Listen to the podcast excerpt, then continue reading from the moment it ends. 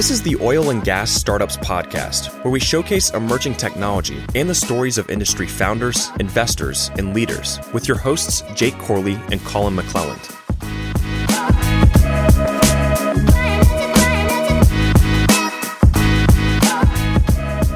What's going on, Digital Wildcatters? Welcome to another week of Oil and Gas Startups Podcast. Got a great episode for you today. Got Jared and Angie the founders of Flow State down here from Wyoming, Casper, Wyoming. Are both of y'all in Casper? Yeah. Yep. Casper. Okay. The Oil City, it's known as. Yeah. So we, uh, I let them know that I spent some time up in uh, Wyoming and the, the greatest, Cas- the greatest Casper's part. growing, right? Like there's like a lot of people moving out to Wyoming, right? Yeah, it does seem at least if you, if you look at the housing market and all that kind of stuff, Yeah. it, it feels like like Yeah. all of Colorado is moving to Casper. Yeah, it's Yeah. like everybody get get out of our state. so, real quick, tell us what Flow State is. That way, we have some context to what y'all do as a company, and then we're gonna dive into it. Whichever one of Sounds you wants to. Go take for it. off. So Flow State is a pipeline leak detection company. So we build software. So we're a software-based leak detection company that uses artificial intelligence and machine learning to predict or just discover when there's a leak in a pipeline. And, Yeah. and get those alerts and those alarms to pipeline operators, be them upstream, midstream, downstream operators that anybody running a pipe, so they can uh, get to that as quick as they can, be alerted as quick as they can, start mitigating those potential All right, it's that easy. Machine learning for pipeline leak detection. I'm sure uh, there's not a lot involved with that. Um, Right. no, I, I think this is actually one of the most interesting um, nexus uh, when it comes to technology, um, whether it's uh, methane leak detection or pipeline leak detection, because not only do you uh, solve problems um, in environmental and sustainability, but oftentimes you're solving problems from an economic perspective as well. Because if you're an oil and gas company and you're losing oil out of a pipeline or you're losing you know methane from uh, leaks you're losing product right? So you're solving multiple problems at one time um, before we really start talking about the technology both of y'all have uh, interesting backgrounds so i want to get into founder stories real quick um, before we really talk about the the nuts and bolts of the technology I want to hear about y'all's backgrounds and then how you built this solution um, for Flow State. So, whichever one of y'all wants to start with the genesis story of how y'all got here. sure. I guess I'll start. And there's some overlaps in the story. For Yeah. Sure. So, um, so we'll hit we'll hit those as well. So, so Angie and I are both from Wyoming, um, and we met at the University of Wyoming longer ago than I like to admit these days, um, but not that long ago. Um, back in the '90s, uh, and then I started my career as a software developer in Austin, actually. So I lived in Austin during dot com boom and, Okay. and bust, right? So, Yeah. so I, so I went through all of that in, in the early 2000s. Um, came back and had a little stint in in defense contracting, which actually Angie got me into that job too. So I'll let her talk about that background. Okay, yeah, because I, Hers is I- a lot more I just did like real quick two second look up on LinkedIn and I saw Boeing and um, um, was it R- Raytheon. Raytheon? Yeah, Raytheon. Raytheon. Um, so we got to dive into that a little bit too. I'm sure that was yeah. interesting. You can say that for Angie's story. Hers is a lot better than mine. Um, and then kind of found my way back to Wyoming, had a previous engineering software startup called Firehole Technologies. So we were named after the Firehole River that goes through Yellowstone Park. Okay. uh, and we made engineering software. So like uh, design software specific for material people building things with carbon. So Mhm. like Boeing was our biggest customer. Okay. So they were building like the 787 at the time. Yeah. So they were building the wings and the fuselage out, out of carb, out of carbon fiber. So we built software to help them design that. Um, and I actually one of our other intersects after college is Angie came on board and, and worked with us at, at that company as well. Okay. And then we sold that company in 2013 to Autodesk. Okay. You've probably heard of they make Yep. AutoCAD. Yeah. Right. So we weren't really It's in the like the- AutoCAD side I of the think they're like low key, like one of the ten largest businesses in the world. They're, right? Yeah. yeah. they're really, um, yeah, they're really big. Yeah. Uh, Fortune, yeah, Fortune. I don't know what they are now, in the hundreds probably. Yeah. Um, based in San Francisco. Mhm. Uh, the division that bought us was in Portland. So that was pretty interesting for a bunch of you know cowboys from Wyoming. Like, okay, now you guys are Silicon Valley people. Um, enjoy your trips to San Francisco and stuff like that. So um, I stayed there for three years uh, and worked for them. It was actually it was actually a really fun time. Um, traveled the world. Like there was one day, one year I was not in my house 200 days, and it was everything from Asia to Europe to everything, everything in between. Um, traveling for them, started to kind of get this reputation that I could go give a keynote speech for the company. So I kind of I, I did the crappy ones. Like I didn't you know I didn't do one in Vegas. I did the one in you know Poland. Yeah. um, but, but but it was fun. It was really fun. So spent three years there. Um, left Autodesk. Kind of did some startupy things. So I got really really engaged in like the startup community of Wyoming. Like that's kind of my passion. It kind of still is. yeah. So started an angel investment fund and start uh, worked at an incubator, ran an accelerator for a while, uh, and then we'll get into this, I guess, in a couple minutes. But then uh, one of my kind of acquaintances from high school back that has a pipeline uh, came to me and decided, you know, we'll, we'll we think there's some technology here that we're working on that has now become flow state. So Awesome. Cool. Yeah, we'll That's- dive that's a pretty that good story little too, bit. Yeah. I'll Angie, it sounds like uh, I love that you guys have storied history. You've worked on products together. Tell us your background, and Sure. we'll we'll bring both sides. So a little similar. We're both mechanical engineers by degree and kind of knew each other in college through that. Um, you know, a lot of study sessions together and stuff like that. After school, I went to work for Raytheon in Tucson. They were just hiring like crazy. They hired 2,300 new grads the year that that I came in. Wow. So uh, that was a fun time. A lot of young engineers all starting their careers together in Tucson. And my husband and I went out there at the same time, and we were there for about 10 years. And then uh, we loved Tucson, but we missed Wyoming. We're, you know, Wyoming born and bred. Wanted to find a way to get back there. Never thought we'd be able to find jobs in Wyoming, but just somehow the timing worked out. Um, he actually went straight into oil gas. He works manufacturing for uh, refineries. For me, it was a little bit trickier, um, but then Jared gave me the invite to join that first startup that we worked Mhm. together on. When we got acquired by Autodesk, I rode that through. It was great. At the time, I had young children. I was able to work remote from home before that was even a thing. Yeah. You know, so I was working part time for this, you know, Fortune 500 company, but also going to have lunch with my kids. And it was great. And I probably would have done that for a long time because it was super fun. Um, the team I was on at the time, you know, it was like eight of us and none of us were co located. We were all over the place. Like I said before, that was even yeah. you know the norm um, so i was having fun actually doing that and then jared let me know about this opportunity and i wasn't like super excited to get back into full-time work and not only that but like be the boss so like you have to be at work um, but it was really exciting the opportunity to get in i've never worked in oil and gas so that was going to be completely new um, the machine learning aspect was interesting you know i've never done that so that was going to be entirely new uh, the most exciting thing to me was actually building the company. So the Mhm. chance to build a company in Casper, try to give um, you know some young talent there the opportunity to do something really exciting and something in an industry that's near and dear to the folks in Wyoming. So that was probably the most intriguing part to me. Very cool. So Jared goes and recruits you, gets you on board. Your friend owns a pipeline. He's the one that brings the problem, thinks that y'all Yeah. have the skill set to solve this. What what year was that? Can you give some context? 2019. So 2019. Yeah. Okay. And, and the technology goes a little bit before that, but and the story is kind of, I guess, relevant. It's a good time to, to tell it. So it, the, the True Companies, it's a big privately owned conglomerate. I think they have like a thousand employees over like nine states. But um, Tad True, who is a couple years older than me, grew up This in is in the same Casper as True well. Oil. True Mhm. Oil, yeah. There's two True Oils actually. Is A lot of, yeah, a lot of you can get them confused, but there's a bigger True Oil, which is this one, and then there is a smaller. True oh, I didn't know there was a Yeah. small one, but yeah. Is that true? I think I've run across that before as well. Yeah. All right. So big, big, big, Big True. True Big. True, All yeah. right. So, it, so the Tad is the third generation of Trues. Trues their, is their last name, and he runs the pipelines for the for the organization. They have a whole like everything but downstream. They've got a lot of production, drilling, a bunch of ranches, Yeah. and, and the pipeline. And he runs the pipeline, and they actually had a couple leaks. Um, they had one in 2015 and one in 2016.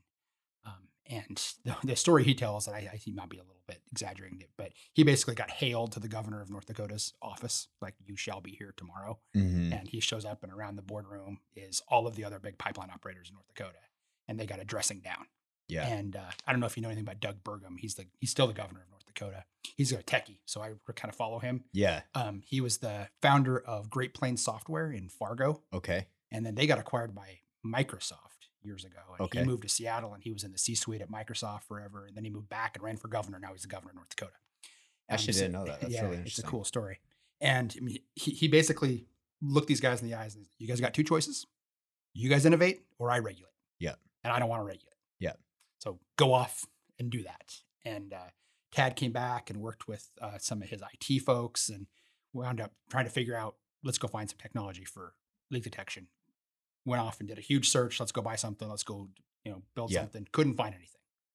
So they got hooked up with the IBM Watson group, Mhm. IBM's Watson Yep. machine learning group, built a proof of, proof of concept.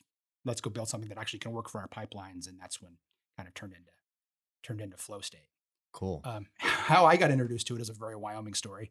I was literally at the governor's mansion in Wyoming, which is like it, that sounds really cool in Texas, right? But it's not. It's kind of a thing in Wyoming. It's not a very big state.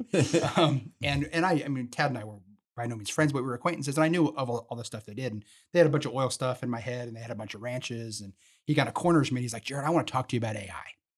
And I knew he had a bunch of ranches, and I was like, Tad, when I say AI, does that mean the same thing as you when you say AI? Because I don't know anything about artificial inseminated cows. Yeah. He's like, no, no, artificial intelligence. You're gonna love this. So we came back home the next couple days, and he kind of pitched me on the on the prototype they had, they had worked with with IBM. And he's like, I think this needs to be a business. yeah. I eventually kind of ran to, do you want to go take it as a business? Yeah. I'll, I'll invest in it. And Yeah. You guys spin it out and take the technology and no do it. I was like, that sounds great. I got a couple conditions, and one of them is that I could go get Angie. So Yeah. I'm I'm curious a little bit. Do you do you have any more details on the just so that we understand more of the value proposition that that kind of exploratory phase of going out to the market and saying like, hey, we, we're, we're looking to buy something, we're looking to use something. We didn't find anything that really met what we were looking for. Now that's the genesis of boom. yeah. You know, this being developed. Yeah, so we, we still run to this like every day. Like uh, Mhm. when we're, you know we're pitching a new customer now. You know that's like the we, we try to tell our story, Yeah. and that's exactly the beginning of the story. Is they they tried to find something, right? hmm N- no big oil company wants to go invent an artificial intelligence technology, right? Although it's cool, they'd rather just go buy the product and solve their problem, right? And, and, Mhm. then next, and there's just there's it, it's it's you know for a couple mechanical engineers, the first time you hear it, you're like, it's flow through a pipe. Like I kind of did that sophomore year. Like how hard can this be, right? But it's actually a really really hard problem. Um, because and it gets even more complicated when you get up into the Rockies because you're going up and over mountains, and you know sometimes these uh, especially like down in the Permian is a good example where you're you're drilling a new well every day, so there's new injections coming in all over the place. So you see flow rates going up and down and all the things. And sometimes when the flow rate drops, it kind of looks like a leak, and it's it's a it's a hard problem. So there's a handful of technologies that are kind of traditional ones um, that like build like little 1D hydraulic models and try to match your little 1D hydraulic model to the actual pressures that you're and flow rates that you're pulling off the pipes, and it, it, it does a pretty good job on um, some pr- some pretty normal pipelines the Trues have a whole interesting kind of smattering of different pipes. So they've got gathering systems up in the Bakken, they've got gathering systems up in the up in the Powder River. I mean, they got big transmission lines that go in, in between. Um, and they needed something that kind of worked on the little systems and the big systems and everything. So they looked everything from computer-based systems, drones, fixed wing stuff that will have like sensors on them. And there's some Mhm. cool guys doing some cool stuff on that. And they work in occasion, you know. Sometimes they don't work when there's four feet of snow in North Dakota. Sometimes you can't fly your drone when it's 40 below. So there's some some issues there. Um, there's people doing satellite stuff, but you know, it flies over once a day at best, right? So there just wasn't anything that really could like Mhm. tell me when there's a leak, tell tell me fast, and don't make it uh, so it's really really fixed. That when I'm building these big gathering systems, it doesn't really expand. Yeah. I don't, did that answer your Yeah, question? I yeah, hope? absolutely. So let's talk about how the technology works.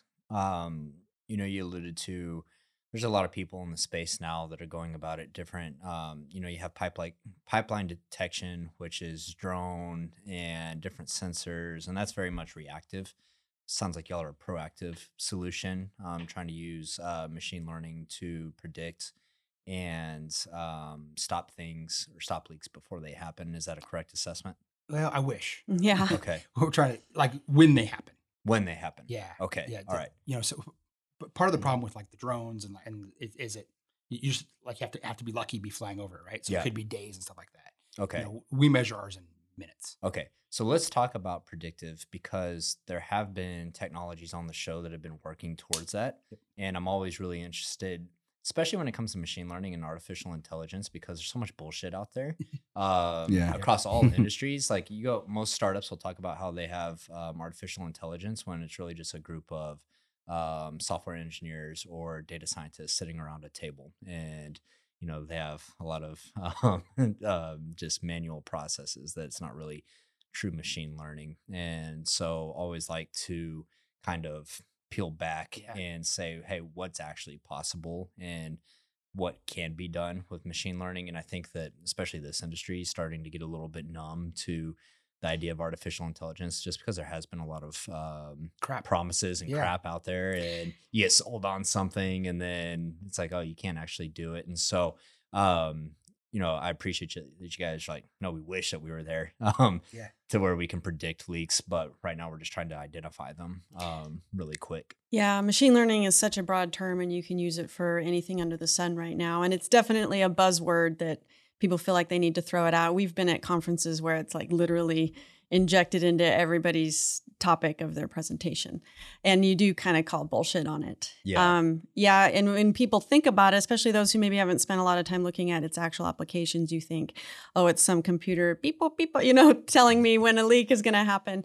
Um, but we are really using it in a very targeted application. So, as Jared mentioned, one of the um, legacy solutions that's been out there for decades has been using engineering equations, basically bring in all the data you can, use proven physical equations to try to, and when we say predict the flow, what they're doing is using all that input data to say, this is what we think should be coming out of the line. And then you compare that to what's actually coming out of the line. And if Mhm. there's a mismatch, then you indicate looks like a leak. yeah, The problem with that is that engineering is very, very difficult. It takes a long time to nail, you know, to set up the model. Sometimes a room full of engineers to do that, to get it just right. It requires very precise data. Like there's eight different ways that that can go wrong or or start to fall down. Plus, it just takes a long time. yeah, So you're talking time, head count, all that. It's very costly. And so that was the problem that the Trues were, you know, were hoping to solve. And when they decided, hey, let's throw machine learning at that problem. We get all this data. Maybe the computer can do a better job of that engineering, that specific application. And so that's really what we're doing.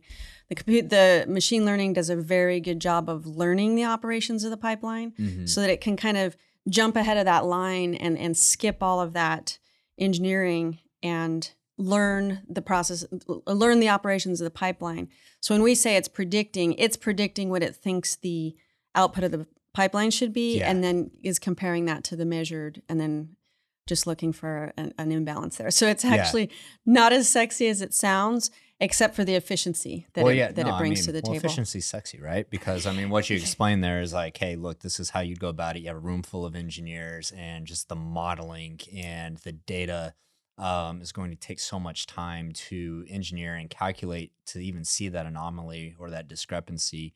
We can use machine learning to train this model, and it can quickly identify when there's a, a discrepancy between expected um, Yep. output and actual, and then you can go at that point, you know, Yeah. look into it and address the the situation. So And then there's not a lot of arm waving of here's what we think it can do. We can show them that it works and how much time it saves. And then that's when you do start seeing eyebrows raised like, oh, really? yeah, That actually sounds real. yeah. I mean, when you look at machine learning across different verticals, I think you know there's been some really well within oil and gas. There've been some really cool applications with machine learning where it really assists engineers and helps Mhm. them do their job faster. Faster. Yeah, Mhm. and I think that those are always the practical and pragmatic um, solutions. And obviously, you know, we have a lot of uh, moonshot ideas in the world. Um, you know, fully self-driving is a very hot topic right Mhm. now, and it's a cool topic. Um, and um, those those are cool, but there's so much low-hanging fruit in industries where you can help engineers and little ways. companies do their job faster, more efficient, which is some of these uh, process Yep. uh, efficiency gains. Exactly. Yeah. So yeah, that's um. So let's talk about you know 2019 um is kind of when y'all y'all form this. Then you go into 2020. Um, obviously, uh, COVID and everything that happened there. Um, what's it been like taking the product to market? I mean, what's nice about this is that it was developed by an oil company that had a problem, right? So um, those are always the best solutions when the end user Amen. is saying, "Hey, there's a problem. We need to develop something." Um, how has it been taking it to the rest of the market? Yeah, so we've really like this year was kind of like kind of that's the flow state theme of 2020, Mhm. 2022. Sorry, is we're going to market now. So we we're six months into that into that tech market, and you kind of nailed it. That um, that's really what what what really piques people's interest is we're not like a couple grad students with this cool kind of little tweaky light bulb that we're trying to figure out the right problem to go solve. Like Yeah. it's the it's the reverse. Like Yeah. we know this is a problem. Yeah. We've solved it for for already for a big customer. Um, we have them as still a really good partner. The, Yeah. the the true companies and Bridger Pipeline is the name of their pipeline organization.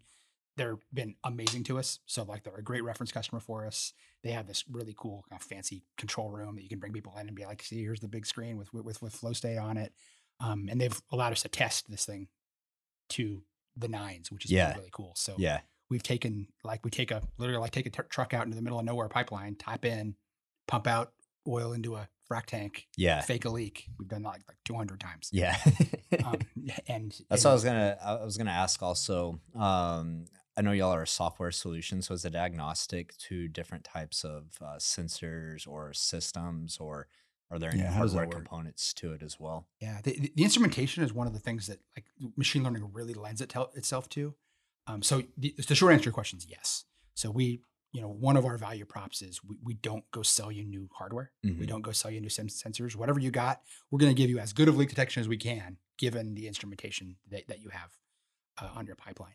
And that's one of the things that that machine learning is really good at. Um, for example, we just did this gathering system up in North Dakota, and it has like nine different inputs. So there's nine different meters coming into a pipe. Then it goes like 20 miles down the road, and there's one output output meter, and those are all attached to different LACT LACT units, Yeah. which are like Yeah. like the meters at, at Yeah. the well at the wellhead. Um, they're all attached to different ones, and they could be on or off at any time because they're they're run on tank levels and they kind of come in and out. So how's that? So there's I guess there's eight coming in and one coming out, so nine total. So at any one time, any of those could be on. So there's 256 different combinations of which meters could be on or off, and n- no meters are perfect, so they all have a little teeny bit of offsets, right? Yeah.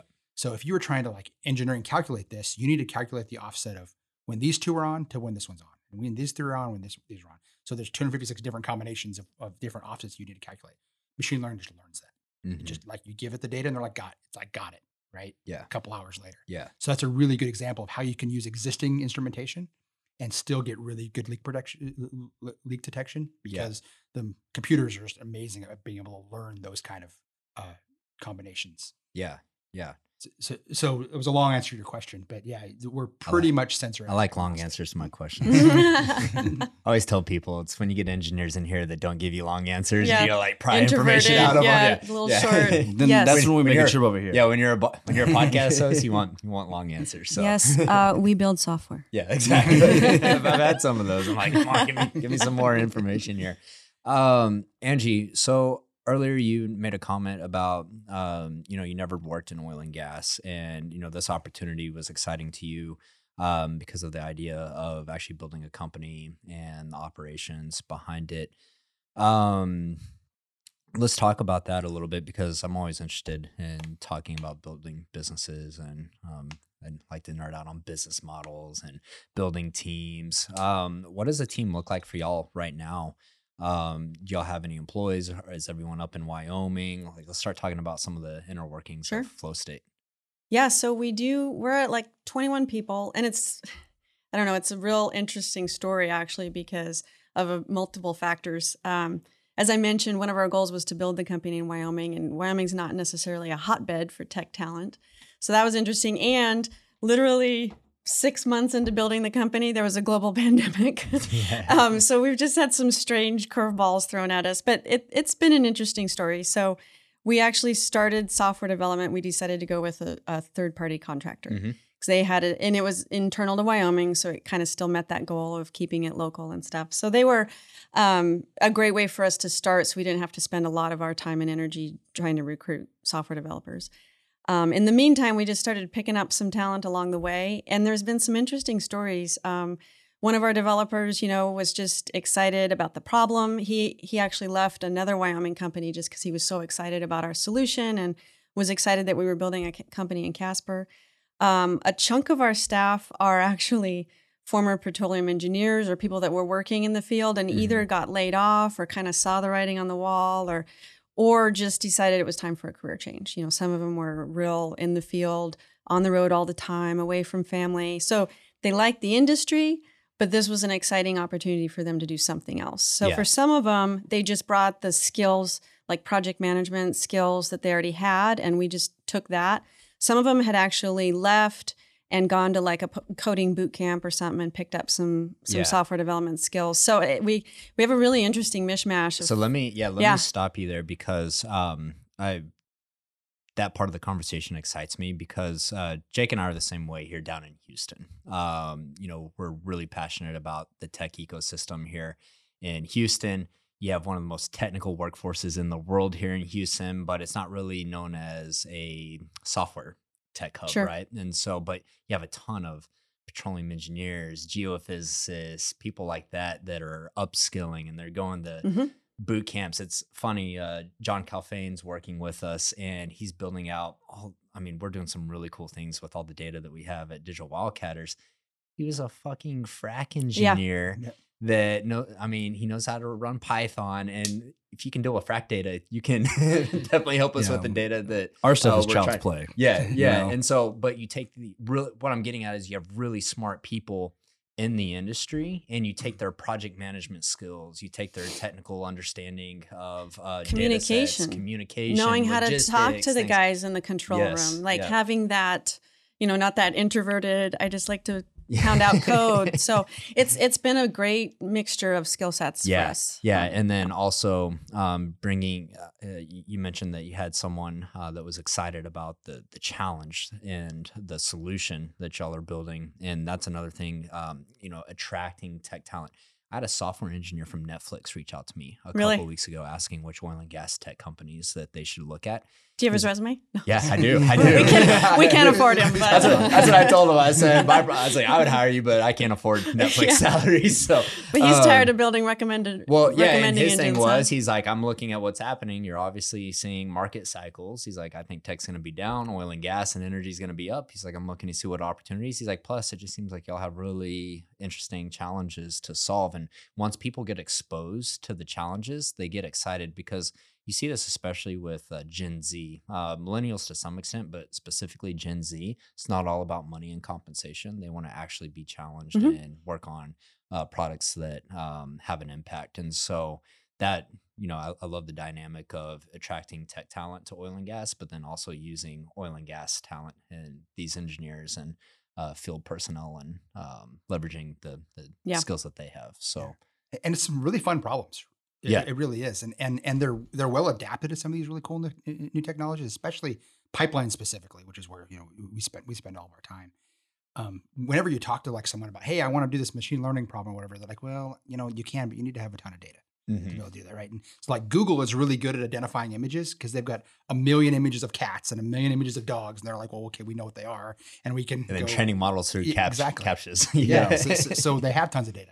Um, or if you know, it, it, it's one of the examples I use of kind of the the way we use machine learning is we call it regression, but it's kind of trying to predict the future. Mhm. And Google is really good at that because like when you type in your you know half half of your search, you're like, how the heck did you know that that's that? that and they're really really good at kind of predicting the future because they have a billion people all all going at the same time. Well, pipelines are the same way, and it's not really because they meant to, but they just need to know what the flow rates are, and they need to know what the pressures are, and they've they've needed this for 40 years to be able to operate the pipelines, but Mhm. they've been really good at. So now they just have all this data, so they're just big data machines. You know, they're they're really you know Internet of Things before the Internet of Things was a thing, right? But when you get when you get to talk to someone who really understands machine learning, they get really excited about it. They're like, oh, I have tons of data to work with because usually they're trying to build these crazy machine learning models in a data starved environment. And it's the opposite. We have way too so, much. so you are actually using historical data to actually train these models Yep. and then doing the tests on top of that. So Yeah. it's not just moving yeah, forward. yeah. I- Ideally, that's what we do. Um, sometimes people don't have historical data, like when they're building a brand new pipeline, right? Is there Um, is there an instance where you have like a lot of historical data that's absolutely like what would make that useless for training a model? Is there any scenarios like that? Um, there are some situations, um, especially if the pipeline changes a lot. Right? Yeah. Like if you're putting in new injections or you put in a new meter and new pumps and stuff like that, Mhm. then it's kind of different. Yeah, yeah, It's kind of different. yeah. Mhm. But usually, yeah. I mean, if it's a, a pipeline that hasn't changed in a long time, that historical data is great. Yeah. Like the Trues hold, they keep their data for ten years, and it's been really, Nice. really Oh, yeah. educational for us. Yeah. I mean, there's obviously like data formatting issues and you know stuff that the IT guys Yeah, have to deal yeah. with. But so maybe we can jump through all those hoops. Yeah. Yeah. You know, it's funny talking about attracting uh, younger talent or uh, tech talent. Uh, Chuck recorded this podcast um, a few weeks back with this. Uh, I think he was younger college kid, and was telling a story that they did this workshop at their university, and the workshop was titled. uh, This isn't verbatim, but you'll get the gist. And it was uh, mapping subsurface uh, oil and gas minerals, and he said like five people showed up, and then did the same exact workshop a few months later, but renamed it leveraging artificial intelligence to map subsurface oil and gas. Had like 200 kids No showed up. Yeah, Interesting so- A/B test yeah, there. yeah. and so, um, you know, really educating people on the challenges that these old industries uh, face, and then leveraging new technology to solve those challenges is a big part of being able to attract uh, those those types of people. And it's just kind of like that. Uh, team member that you alluded to that they Mhm. get excited once they see the challenges because these are real challenges, Mhm. not you know creating some new uh, notification plugin on, on, on a Right. consumer app, right? So right. Yeah. yeah, Th- th- They're real challenges, but they're achievable, which I think is fun too, right? Yeah. So like you, you could go work for one of those autonomous car companies, right? And, and they're eventually going to figure that problem. oh out, yeah, yeah, we'll get there. Yeah, But, but but it's like you know we're achieving things like every every couple months we're like yep new pipeline n- new model new stuff like it's Well, yeah, and, I- and delivering it to an end customer who's all excited I mean, I've So- written about the most impactful technology will come in the oil and gas space over the next decade, and I believe that. I had someone sitting here talking about their technology the other day. Um, you guys would probably appreciate this, you know, working at Boeing and Raytheon, but he's a um, scientist and he's using he's using lasers to continuously monitor methane over thirteen thousand continuous acres. I mean, this is Cool. huge, and um, you know, he's out of Stanford. All of his background was in laser technology and got a grant from DOE. And that's, I mean, how is that not cool as shit? First Oh, off, yeah. and then it's impactful as well today. I mean, it's working today and it has an impact that both help oil and gas companies from an economic perspective and also from a sustainability perspective as well. So, uh, kind of to your point, these are things that every couple of months you're making progress instead of you know fully self-driving which i'm on the same page as you we're going to solve that but longer time horizon to I'm glad smart people are working on that problem because Yeah. being in the middle of middle of Wyoming it'd be gr- great to have to yeah take me to Denver that'd be awesome yeah for sure yeah absolutely Have you have you guys really struggled with kind of getting over that hump of attracting the right kind of tech talent to energy? yeah what's that look like in casp like kind of give us give us some context of what it looks like in casper in terms of uh, tech talent because like you said you know not known as a, a tech hub just like um, houston's not either um I mean, oil and gas is prevalent there, right? So a lot of people should be Yep. somewhat conditioned to it. But you, you see it even here in Houston. There's people who lived here their entire life and just haven't been exposed to oil and gas. I mean, I was one of those. I lived in College Station growing up for 20 years and was never exposed to oil and gas my entire life. You know, so I'm kind of curious, you know, how hard has it been to attract that kind of talent? yeah so I don't think we very rarely have we run into the like oh I'm not that interested in running in, oil- in, in Yeah. in oil and gas you know it's it's it's part of the DNA of Wyoming and of Yeah. Casper for sure for sure so like even I mean I'm a part owner in a brewery uh, in Casper. Even we kind of follow the oil and gas market, right? Because that's kind of what that's, Yeah, what, that's what's pushing the economy, right? Um, Um, so so I I don't think we've had that problem. I mean, there's definitely a I mean, there's talent and it's and actually maybe COVID's gotten a little better, which Yeah. which is kind of crazy. Um, because people have, you know, everyone went remote and being in the middle of Wyoming sounds sounds pretty great for people. Um, so there's there's not a ton of talent, but there's enough that we we've able to we- we've been able to get, especially on younger talent, right? So you, Mhm. know, you know, getting you know people right out of one of these one of these coding boot camps or right out of school or something like that. Let's let's talk We've about a- We've done a pretty good job of that. Yeah. Experience is is there's not a bunch of it, so Yeah. that's been hard. So so how is that? How is navigating? You know, there's not a lot of guys that that have tons and tons of experience. How are some of these these coding boot camps, and are they really like? I've I've been a little skeptical because I'm I'm just not sure whether that's enough time to really kind of get up to scale to really go into the market and make an impact without somebody having to come in and hold your hand. There used to be literally next door there was a coding boot camp over there, and there were some of the E&Ps in town that were just hiring everybody that graduated out of there. Yeah. And so I was really curious whether they were actually going to be effective within this organization and could they upskill them very quickly, or if they were just going in there and falling flat. Yeah.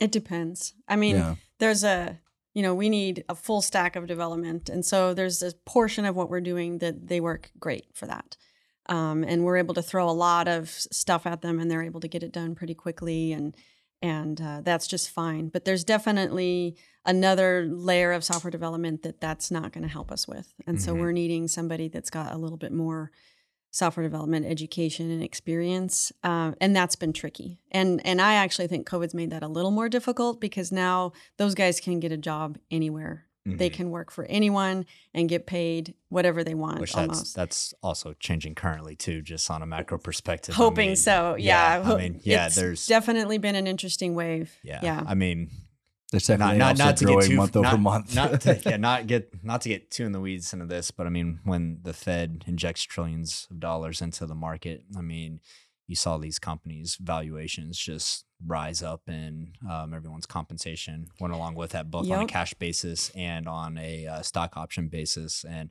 now that I mean, you see Shopify drawing down ninety percent. I mean, all of these big tech companies' on, the, on their valuation or headcount. market cap Oh, valuation. ninety percent. Yeah, I mean that's Airbnb, Spotify. That's all your big tech companies, and with that, um, employee compensation goes down, and then layoffs are happening. I mean, you're seeing these companies lay off ten to twenty five percent of employees. So the market is definitely shifting and cooling off a little bit. But um, yeah, trying to hire tech talent over the last two years has been an absolute nightmare because one, you can't afford them when you're a startup, and um, you know, I don't know if um, I think you said the Trues backed uh, Flow State, but um, I mean, like we talked about with that Netflix engineer, I mean, these are people that make four hundred thousand dollars salaries, right?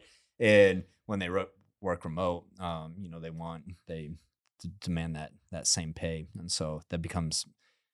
I mean, talk about Combo Curve. You know, our friends at Combo Curve talked about that problem with them for the last years. Like, we cannot find the amount of developers that we need to scale our product, and it's just a huge pain point. I think you're absolutely right. I think that that craziness is going to start to settle down, and and we're hoping to find some people that see that reality. And you know, we're pretty old school in terms of like trying not to overpay people until we know that it's going to be a viable business. We can pay the bills and stuff. So we're not to let things get out of hand, so that I love how you deemed it old school. No, it's just it's pragmatic Yeah. and practical. We yeah, just wanna be able to pay our bills. customers and revenue and stuff. I know, We're super old gonna- school. I, I know that's weird. we're not going to have a flow state yacht. Bus- well, businesses like uh, Flow State and Digital Wildcatters are very in vogue now. It's like, oh, you actually give a shit about bottom line and Right. controlling burn. can we can, can we yeah is this check going to be good um yeah so yeah we're looking forward to writing through that but Yeah. we, where we've been super lucky is our data science team actually we've got some rock stars that are right in casper and, it, and it's kind of been a crazy story how we've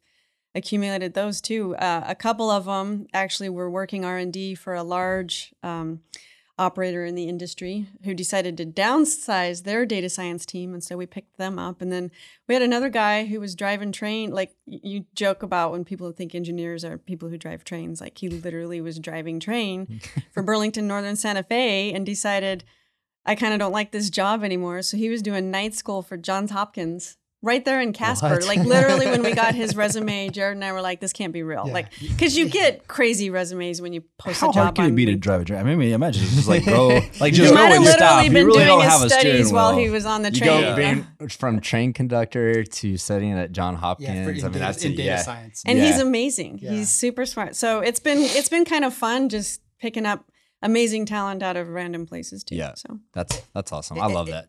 Being resourceful and where you find people is, um, I mean, it's an edge. Yeah. Mhm. And, and you mentioned, I think, b- b- before we started the podcast, but I mean, Casper's growing, right? And it's and I'm pretty bullish on it because it's kind of got some, you know, it's big enough that you know there's still there's an art museum and a Home Depot, right? Yeah. Like, like, like, like there's there's the um, but it's not huge. Our school, our public schools are amazing. Yeah. You know, so so people that you get them at the right age, right? You know, they're sitting in the middle of, you know, the middle of Phoenix right now, and they have a kid. They have a kindergartner. It was really fun when I was in my 20s, and now I'm looking at pri- private school and Mhm. commutes and all that kind of stuff. So and and and there's a place for them now. Yeah. So yeah, there's some some some benefit we're getting from just kind of our location. Yeah, that. for sure. Even though you know our location is not because of that. Our location works really well for our customers too, right? Yeah. You know, we've got Yeah. and and the problem we're trying to solve means a lot to us because we got pipelines in our backyards. Yeah. Right. So Yeah. it, it kind of hits. Yeah, hits home. All three. Yeah, yeah, yeah. I mean that that's important. I mean, um, I've always said that the best energy tech companies, startups come from the industry. Um, so a solution like this was obviously, you know, came from the oil and gas industry. Hey, we got a problem. We need to solve this. Um, you know, I never believed that it's companies out of San Francisco that are going to solve oil and gas problems. Um, it's people Yeah. up in Casper that are by the pipelines that are, are And, and the truth is, they don't want to solve it. You know, when I talk to my friends in San Francisco, they're not that interested in solving an oil and gas problem. You know, and and, and hopefully that changes. You know, um, yeah. but I mean, um, but, but, but, but it means more to us. yeah, yeah, I think with this boom, it will change Yeah. naturally. The, the the interest will follow. yeah. Not saying it's going to completely like everybody in at Stanford's going to be like, "Ah, I'm going to oil and gas I've had, now, a, but I've had a few podcasts over the last month that are all uh, Stanford Yeah. Stanford grads or There's more of 'em. based The out of fu- Silicon Valley. future is so, energy and water. I think people will start realizing that. Yeah. uh, I think over the last six months, people are starting to understand just how important energy is Mhm. um, to society. So that's um, you know part of our mission is raise energy IQ across across the Great. world because it's very important, right? So. Um, you know, I think that what y'all are working on is great. I think that, like I said multiple times in the show, this is one of the most interesting intersections for me. Is um, is this technology in oil and gas that makes a impact um, both um, economically and environmentally. So excited what y'all are working on. How do people find y'all um, if they're interested in um, reaching out to hear about Flow State and see if it's a fit for their company? Our website's probably the best. All right. solution. FlowStateSolutions.ai. flowstatesolutions.ai. We'll put a link to that in the show notes. Are y'all on LinkedIn? Can people Mhm. find y'all Of course, on. LinkedIn? Yep. All right. Awesome. Well, appreciate y'all taking the time to come on the show today. Uh, super interesting stuff. Guys, if you want to check them out, we'll drop the link uh, to the website in the show notes. you're Uh, wanting to hit the table. wanna hit You're the- slowing down really. We, we got lectured before Yeah. the podcast. Do not hit the table. And now he's hitting the yeah, table. I'm I'm about to hit the table. I'm like, I'm trying not to hit the table. Don't want to mess up our mics here. But again, appreciate y'all coming on the show. Thanks so yeah, much. it's been nice talking with you. Thanks for having us. Yep. Absolutely.